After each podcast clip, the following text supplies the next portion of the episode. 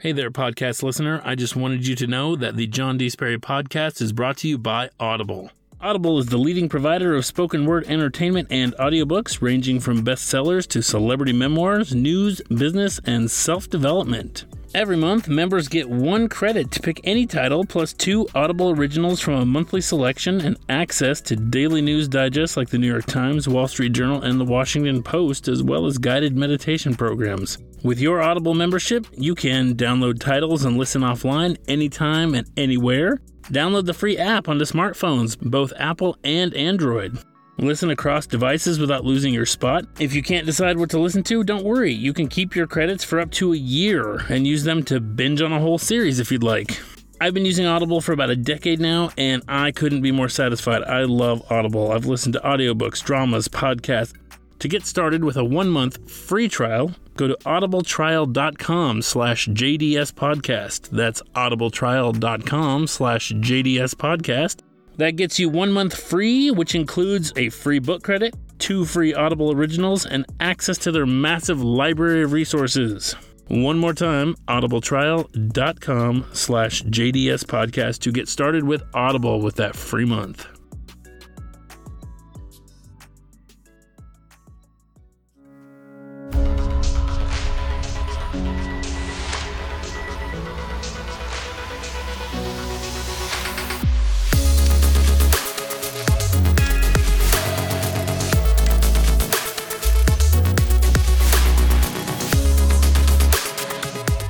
Back to the John D. Sperry podcast. We're taking a look at chapter 8 this week of LAMP, Link Access Manipulation Program. This is part 2 of Laddin in Space. Hope you enjoy it.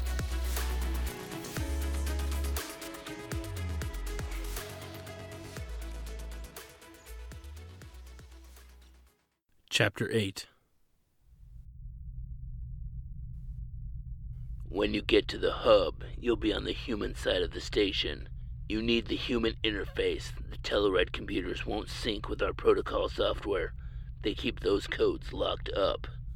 Then why am I on the Tellaride side of the ship? Do you know what I had to go through?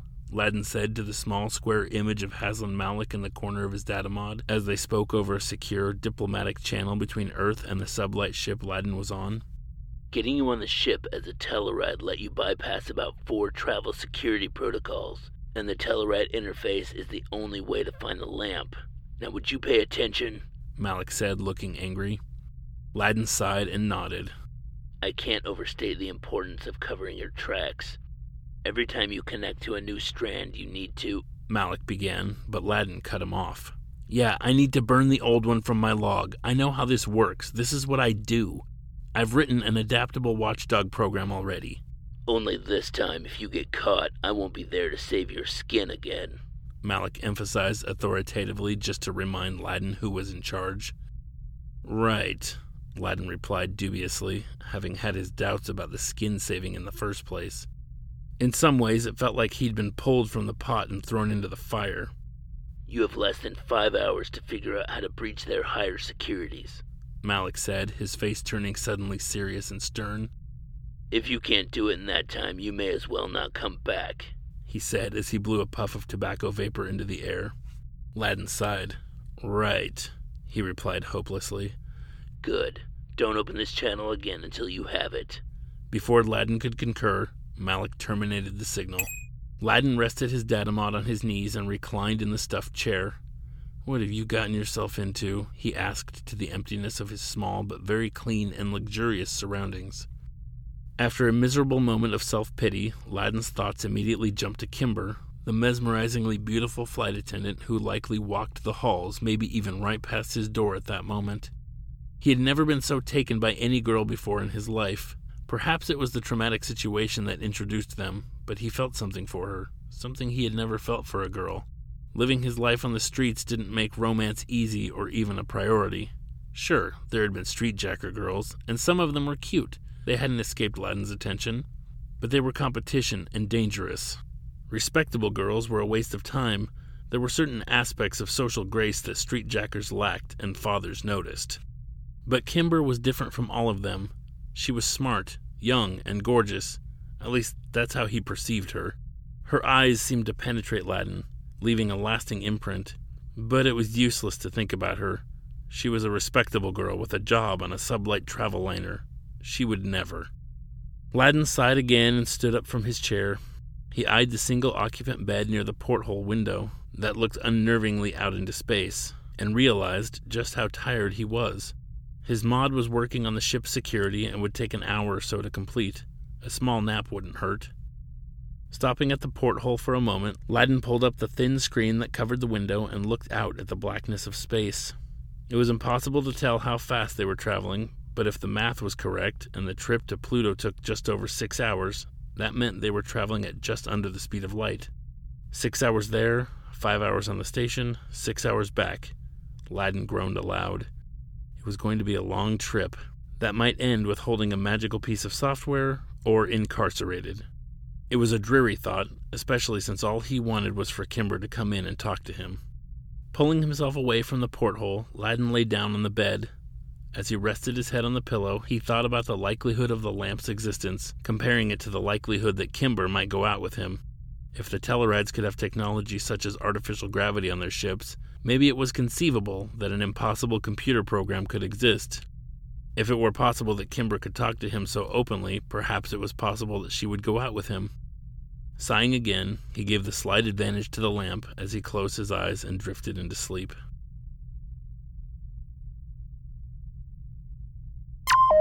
Laddin jolted up in bed as a new sound filled his ears. He looked around the room looking for the source when the sound came again. He shook his head and ran his hands through his hair. Hello? he called out.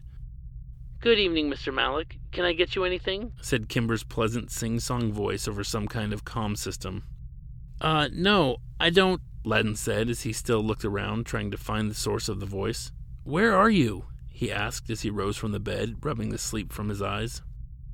I'm outside the door, Mr. Malik. Kimber giggled in her teenage way. Laddin strode quickly to the door, every hair from his neck to his arms standing on end in anticipation of seeing Kimber's face, her brilliant green eyes and burgundy hair. When the door opened, Kimber stood squarely in the frame. Hello, Mr. Malik, she said in her jovial, almost flirtatious tone that accentuated her youth. We'll be arriving at Pluto Station in less than two hours. I was just curious if you needed anything. Reality suddenly came crashing down, replacing the youthful desire he felt for the teenage girl in front of him with a rapidly growing fear. Two hours? Laddin exclaimed as he looked at the chronometer on his wrist. She was right. He had been out for three hours. Laddin spun around, leaving Kimber at the door. No, no, no, he said as he reached for his datamod. Examining the information on the screen, his heart rate increased. Oh my, I don't have time for this, he said as he entered a new command on the mod to begin a second level security breach, just to see if he could do it when he got to the station. Can I help with anything, Mr. Malik? Kimber asked pleasantly from the door. There was a part of Laddin that wanted her to stay and be with him while he attempted to breach the Tellaride network, but he simply said, No, thank you, I just need to be alone. Kimber smiled through her breathing mask and backed out of the door. All right, Mr. Malik, if you need anything at all, don't hesitate to call. As the door closed, Laddin looked over his shoulder for one last look at the love of his short and tragic life. After nearly two hours, as Kimber had announced, a loud concussive reverberation filled the whole ship and caused Laddin to almost drop his datamod onto the floor.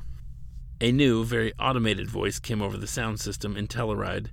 The ship was docking, and he needed to get to the hub main computer as soon as possible. He grabbed his robe and hurriedly threw it over himself, dropped his mod into his bag, and walked out the door, blue lines on the floor pointing him toward the exit. After three turns, he saw a door exiting into a stall similar to the one he used to enter the ship. This one was lacking the acclimatizing chamber, much to Laddin's pleasure. Kimber was standing at the door, and his heart raced. Will you be traveling back with us, Mr. Malik? she said, as pleasantly as ever. Uh, yes, I think so, Laddin replied as he stared into Kimber's brilliant eyes. Then I will see you in five hours, she said with a very soft smile. Laddin managed a tight lipped smile as he stepped out into the space station. Having been so preoccupied with Kimber, he hadn't noticed that what he was seeing was not at all what he had been expecting. The station looked like a gigantic indoor marketplace teeming with people, Just in his field of vision, there had to be 2,000 people walking around, riding small automated carts, standing in front of what looked like storefronts, and sitting in chairs outside of eateries. It was the most bizarre thing he had ever seen. It was extravagant, clean, and as odd as it seemed, very carefree. Most people were dressed in all manner of Telluride robes, but there was some human fashion, though it was sparse. The humans themselves were easily spotted, as it was their turn to wear masks for breathing, just like Kimber's. The odors coming from the nearby eateries were intoxicating. Laddin wasn't too familiar with what Tellurides ate, but it smelled delicious. Unfortunately, food had to wait. The task at hand was finding the hub main computer, which meant finding the hub or axis of the station itself. Laddin quickly retrieved his data mod and brought up a map of the entire station, one of the many things added to his computer with Malik's operating system. The diagram showed a multi layered complex made of five concentric disks rotating around a giant axle. A small green dot appeared near the edge of one of the disks. Laddin expanded that part of the map, and the dot became a small green person. Looking at the screen, he walked toward the center of the plaza. When the green avatar on his screen moved with him, he knew he had the correct application. A yellow dotted path suddenly appeared on the screen in front of the avatar. It pointed toward the axle of the station. Laddin casually placed his mod at his side and looked around. There were so many people, it was hard to tell if anyone was watching him. Looking straight ahead, he saw a green lighted sign above a series of doors that wrapped around the outside of the curved center of the concourse. Laddin approached the doors. They were where the path on his screen was pointing. The green sign was in many languages, but the second from the top was the one he understood. Lift, it said, exactly what he needed. People, both human and Telluride, crossed in front of him to take the lifts. Each person placed his or her hand quickly on a small podium. As they did so, one of the two lift doors would open and the person would board the lift, sometimes two and three people at a time. Laddin approached cautiously and placed his hand on the podium and felt the same small tug in his palm as before, and to his surprise, both doors opened up in front of him. He looked at them for a moment, not sure what to do or how to proceed. A man in human fashion suddenly walked around him and entered the door on the right. He wore a breather mask over his mouth and nose and glared at Laddin before the door closed. Two women entered the door on the left. One was plump with bright pink hair, the other was thin and wearing the flowing, loose fashions of a Telluride, but her top barely covered anything. That's when Laddin noticed the woman's navel. It was located on her back. Neither woman wore a mask. Humans on the right, Tellurides on the left, he muttered as he understood the simple pattern. He placed his hand on the podium again, the two doors opened, and he headed to the one on the left. He hoped no one else got on. While he looked the part, he could never engage in conversation. As the doors began to close, he suddenly remembered that Malik said to go to the human side. A streak of panic raced through Laddin as he tried futilely to stop the lift, but the doors were already closed. He looked at the mod screen on the wall, at its variety of icons and menu options, but he had no idea what they were, because the whole thing was in Telluride. He looked for a button that might open the door, but there was none. In frustration, he looked at his own data mod. The map showed his path going into the lift next to the one in which his little green avatar stood. Well, that would have been helpful a few seconds ago, he cursed at the screen. Okay, how do I get out of here? As he looked at his mod, he noticed that the yellow line showed him going to the floor above where he was, only on the human side. If that was all it was, then he'd just go there. He looked at the panel on the wall. He was somewhat familiar with Telluride numbers, but he couldn't remember which way they ascended and descended. He needed to translate the panel completely. Remembering the delegate software package Malik had installed on his data mod, he quickly switched programs, found the applications menu, and scanned them. There you are, he said, and pressed a small picture of two people connected by a sideways figure eight. The screen changed to three icons. One looked like the outline of a person talking, another looked like a data screen filled with written words. But the last icon was what he needed. It was a picture of a data mod pointing at words hanging in space. The symbols on the data screen were different from those it was pointing at. Laddin tapped the icon. In an instant, he was looking through the lens of a camera mounted on the back of his mod. He held it up to the control panel display so that it was projected within the frame of his screen. The Telluride words disappeared, replaced with Bagadite. Now we're talking, Laddin said as he found what he needed. Shoving his mod back into his bag, he tapped on the foreign words on the control panel. The lift shot upward, the entire trip lasting, at the most, three seconds before the doors opened into a new space that was darker and felt more like a municipal building waiting room. The room was divided into sections by a high glass wall that closed off the front of the area to the rest of whatever lay behind it. A man standing at the center of the wall peered out from behind the sheet of glass. Laddin tried not to make eye contact. Small lighted signs labeled the doors and windows all around. Stepping off the lift, Laddin casually lifted up his datamod and translated each of the signs one by one. Directly to his right was a door with a sign above it. Surreptitiously tilting his mod toward the sign, he saw that it read, Human Data Link Station. That was his door. As he approached the door, he heard the man behind the glass shift his weight. Laddin stopped and reluctantly looked over his shoulder. The man was wearing a very confused look on his face, almost like he wanted to stop Laddin, but remained silent. Laddin stared for a moment before figuring out why the man looked so concerned. With a nervous smile, he reached into his bag and pulled out the lithium supplement device. Clumsily, he wrapped the tubes around his head and into his nose. He smiled awkwardly at the man and raised the canister. You're dead, Laddin said to himself.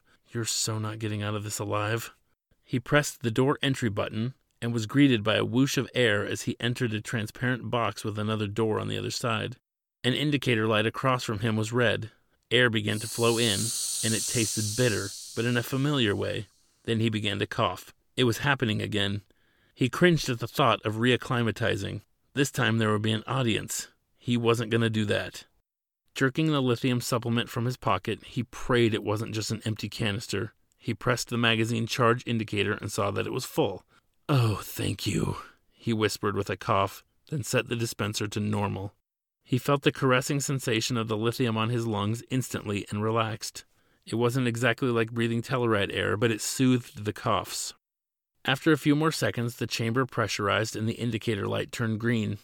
As he walked out of the glass chamber and into the human side of the floor, he found a rather shabby looking human girl with untidy brown hair behind a rather typical looking desk. The room was so standard for an earthly clerical office that he felt disappointedly at home. Can I help you? The girl said in a gruff, nasally voice, thankfully in Bagadite. Yes, I need a, uh, link station, Laddin said insecurely as he looked around the room. The girl slid a thin data mod onto the countertop.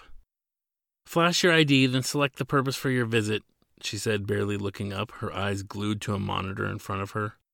Laddin took the tablet and did as she said, flashing his ID in front of the screen. His face showed up, a picture he had taken with Malik that Vizier had uploaded to the nets, the same picture as the one on his badge. A stream of false information followed, and then an empty space demanding a retinal scan. Laddin leaned over the device. After a brief flash of blue light, a tiny beep indicated the scan was complete and the entire page was suddenly outlined in green. Laddin slid the mod back to the attendant who pressed a button on her monitor. Okay, Mr. Oh, she said with alarm, and her entire demeanor had changed from apathy to sudden delight. I'm sorry, sir. I wasn't expecting you. The Malik delegation isn't due today. Please forgive me, she said nervously as she fumbled around for something on her desk. It's all right. I just need a station to make some communications back to Earth. Something private, if you have it.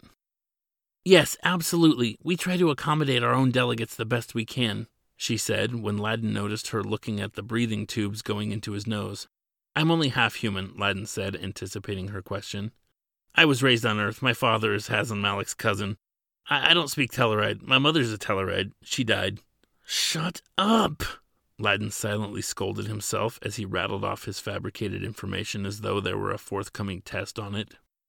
Oh, that's interesting, the girl said, finally finding what she was looking for. Please follow me, Mr. Malik. I'll set you up with the hub main station. It has the fastest connection, and with your diplomatic credentials, you can access our rapid subspace network back to Earth. It's also very private, she said, with a pleased look on her face. Thanks, that's perfect, Laddin responded. The hub main station was a long room filled with a shiny black table made of some sort of composite glass or alloy that was surrounded by chairs. In general, the room was far more elaborate than the waiting room. Laddin sat down at the primary module station, a desk on the far back wall of the room with a meter wide data screen. If you need anything, just call by pressing here, the girl said, touching a blue call button next to the mod screen. Thank you, Laddin said with a forced smile. The girl smiled back awkwardly for a moment before taking her leave of the room. As the door closed behind her, Laddin pulled up his personal data mod, along with a single cable. Looking back at the entrance to the room, he saw that the transparent door allowed anyone walking by to see everything he was doing. That wasn't going to work. Jumping to his feet, he walked to the door and examined the control panel, relieved when he could read it. He selected the icon for the blinds, and all the transparent glass surfaces in the wall went completely dark. That's better, he said, then walked back to the primary module. Having plugged the long cable into his mod, he looked around for any kind of auxiliary port, but found none. There was a labeled access panel under the station table, so he knelt down on the ground and, using both hands, he pried the panel off the station to reveal the necessary ports and inputs. With the help of his translator, he found the port he needed to access the Telluride system and plugged the other end of the cable into it. The large hub monitor flashed a warning. Invalid device or process. Cease all activity and restore hub to initial startup process. Sorry, sweetie, not today, Laddin said as he tapped away at his data mod. Dialogues appeared and disappeared as fast as he could make them. The hub monitor went blank, replaced by a single icon, a simple image of a cut and sparking neural pathway line. Loose wire, Laddin exclaimed quietly. His own mod screen emulated that of the hub main's net interface. Laddin was in complete control. Looks like we're in. That was easy, he smiled, feeling pleased with his own inventiveness. Now let's disable some of your friends. What do you say? Laddin clicked open an operating dialog and wrote in a few lines of command code. A new box appeared, telling him that the process cloning system had been disabled. Leave no footprints, he said as he input another strand of code, a false log of his activity while on the hub. It was a genius little piece of code that fabricated mundane Nets activities in real time. When he finished, the program would simply record a Nets log off, and he'd be out. A breadcrumbs trail for misdirection, and I'd say we're ready to start he said to the mod as he tapped open a few more dialogues to activate his personal codes. Interlocking his fingers, he stretched and cracked all of his knuckles and began to dig into the nets. Since he hadn't quite cracked the initial security measures before getting off the sublight ship, he started there. To his satisfaction, it only took a few minutes to break. From there, he had access to all the security measures. He hoped it wouldn't be too difficult. A cluster at a time, he waded through the shallowest level of code in the system. It'll be obvious as you get closer to where the lamp is, Laddin thought, remembering Malik's warning. That's if the stupid thing exists, he answered himself resignedly.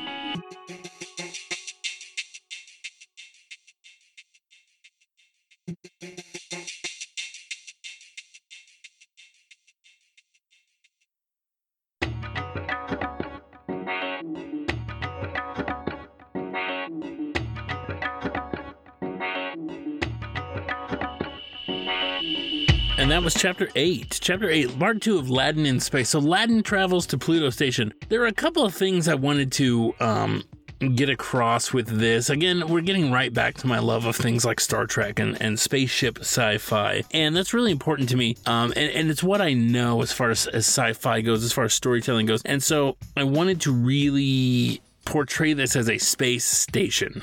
Okay. There have been lots of space stations f- from, uh, you know, 2001 Space Odyssey to Star Trek to Star Wars. Lots of space stations in sci fi. And I wanted this one to be one of those sort of super convenient space stations um, that you would might see in Star Trek, where everything seems normal. There's normal gravity, and people go to their jobs, and and it just seems like a normal place. And so that's what I wanted this to feel like. So when Laddin comes out of the ship, I wanted to, I wanted him to essentially be walking into something that was like a combination of an airport, but like like an airport like they used to be uh, pre 9/11, like where it was just this big place and kind of like a giant mall. And some airports are probably still like that, but but that's what I wanted the feel to be like. Like people were milling around, people were getting things to eat, people were going to their jobs, going places. And so Laddin has this dilemma now where he has a job that he has to go to and he has to fit in with these people. And the irony of this whole situation is that he wouldn't have fit in in this group even on Earth. So he's not only out of his league as far as like having to be an alien, he's out of his league socially. These are not the people he would he would have mingled with even back on his home planet. And now that he's you know six light hours away from Earth, um, he's still out of his league. So all he wants to do is he wants to get to that place that's comfortable to him. And the place that's comfortable to him is going to be behind a computer desk. Okay. That's where he's going to find his comfort. And I hope that I conveyed that. So we get to the technicality of him getting to the hub main. and he sees the shabby looking girl. I wanted her to not be uh, super extraordinary or memorable, just another obstacle for Aladdin to have to get through with this other person. And it didn't matter that she was human. It didn't matter that she spoke his language. She was just another obstacle. And uh, and so he finally gets to the computer. And this is where um, I think Aladdin finally feels at home. Once he has his data mod plugged in to the station, he's ready to roll.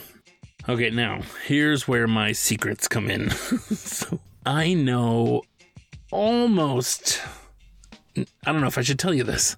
I know almost nothing about computer coding, about computer languages, about anything. And this is probably where it shows the most. Um, I've had friends who could do it. I'm, I'm, I've have I have family members who can who can write computer programs and write uh, code. My sister's husband can do this. My wife's brother is familiar with all these things. Um, they both work in technology, work with computers. And so when I wrote this, I was super embarrassed that they would read this and go, this guy has no idea what he's talking about.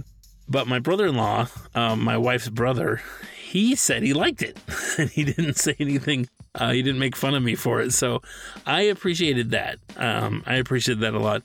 I don't know if my I don't know if my sister's husband has read it. Um, but I'm sure he'd make fun of it because he's a super computer programming genius kind of guy. Um, so let's just hope when you read this, you read it uh, not from a perspective that I know what I'm talking about with computers.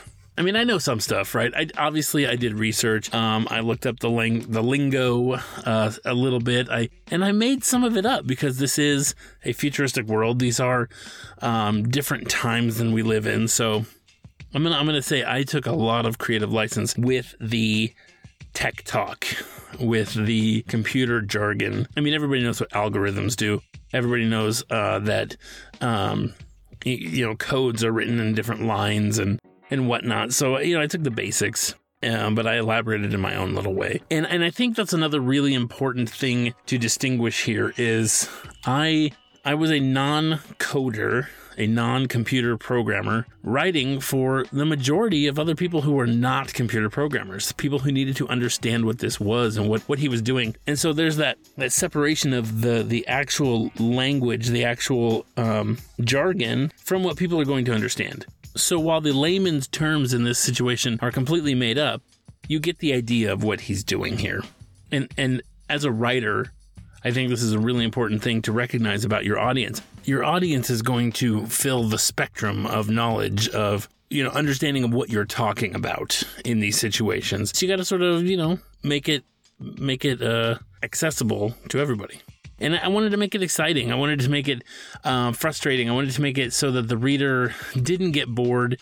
And you know, there there are times when I don't think I accomplished that. And as a writer, um, you have this struggle and this is a struggle that I come across quite frequently, and it's the way my brain works. Um, while I'm writing a thing, I want it to be plausible. I want it to have considered all of the possibilities and all of the problems with this particular situation. And this one, a guy sitting at a computer desk trying to find a certain piece of information is just a boring task. It's a tedious task. It's something that people would not consider to be exciting if they were to find it in a book.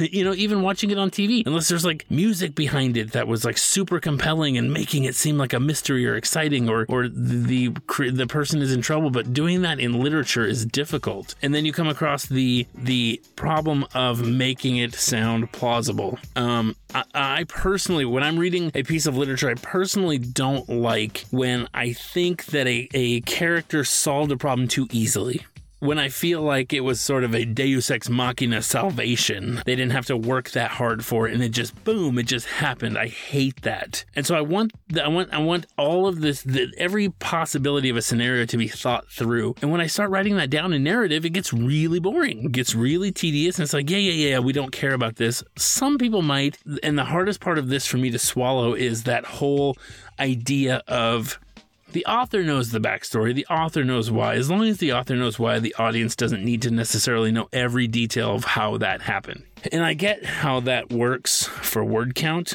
I get how that works for audience appeal, but it bugs me. It really bugs me. I'm in the middle of writing a novel right now. It's actually the sequel to this book. And I got to a point where I had to explain in detail a transition that a character went through to go from one state to another state as this character, and I couldn't just gloss over it. For me, I couldn't just gloss over it. I had to write in all the details. And now, when this gets to my editors, they're probably going to suggest, hey, you should cut some of this out.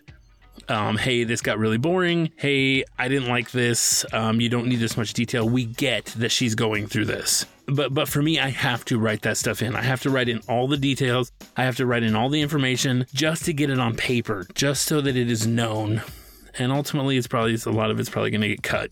Uh, but that's my process. I have to make sure that I know every detail as to why something happened. The why is huge for me. The how is not as big as the why. Um, because if the why is not compelling enough, if it's not convincing enough, the how doesn't matter. Uh, my wife was just telling me about a book she's reading, and it's it's a it's a more of a middle grade book, um, and may, maybe leading it to why. She said that the writing is really good, that the vocabulary is high, like a YA book, but the content is very middle grade. And she was telling me that that while the story is interesting, you never doubt in each chapter that the the hero or the protagonist is ever going to not get what he needs. And maybe with middle grade that's not necessary, but if there's a a dire situation and the whole thing seems impossible and something needs to happen and then boom, a new character shows up and saves the day, I kind of hate that. I don't know why, but it's too easy and a lot of people like the easy. And I've been I've been lectured before about how uh, some things I say I verge on the boring side instead of the easy side, but that's just my style, I guess. That's just who I am as a writer. So that is really all I have to say about chapter eight. It is uh, sort of one of those chapters you have to have to get to the excitement. So I hope you enjoyed it. Um, I hope that you guys all caught my full request interview with Patrick Hartsfield, my one of my best friends, great writing buddy. Um, he's got a lot to say. So if you didn't uh, catch that episode, go back, uh, find the full request with Patrick Hartsfield episode, and take a listen. It's good stuff. Remember, you can find all of my books on Amazon, Barnes & Noble, and pretty much anywhere you can buy paperbacks online and uh, digital ebooks. Um, I have my Immortal Light series, which is Wide Awake, Into Shadow, and Through the Fire. If you haven't checked out those books, I don't have audiobooks for them yet, but they were really fun to write. And there, it's a it's an adventure, pseudo fantasy, modern uh, urban fantasy uh, YA novels about a girl who needs to save the world. Um, and there's some romance, lots of action, some sort of zombies, and, uh, you know, mystical powers, the whole thing. And uh, check those out if you haven't checked those out. And then Lamp is also available on paperback and digital. I just want to say remember, be good, don't do anything I wouldn't do, and uh, we'll catch you next time. This podcast is written, produced, and edited by me, John D. Sperry. Additional music and sound effects are provided by EpidemicSound.com. The John D. Sperry theme song is Abstraction by Talent Studio. This podcast is a John D. Sperry production, copyright 2020.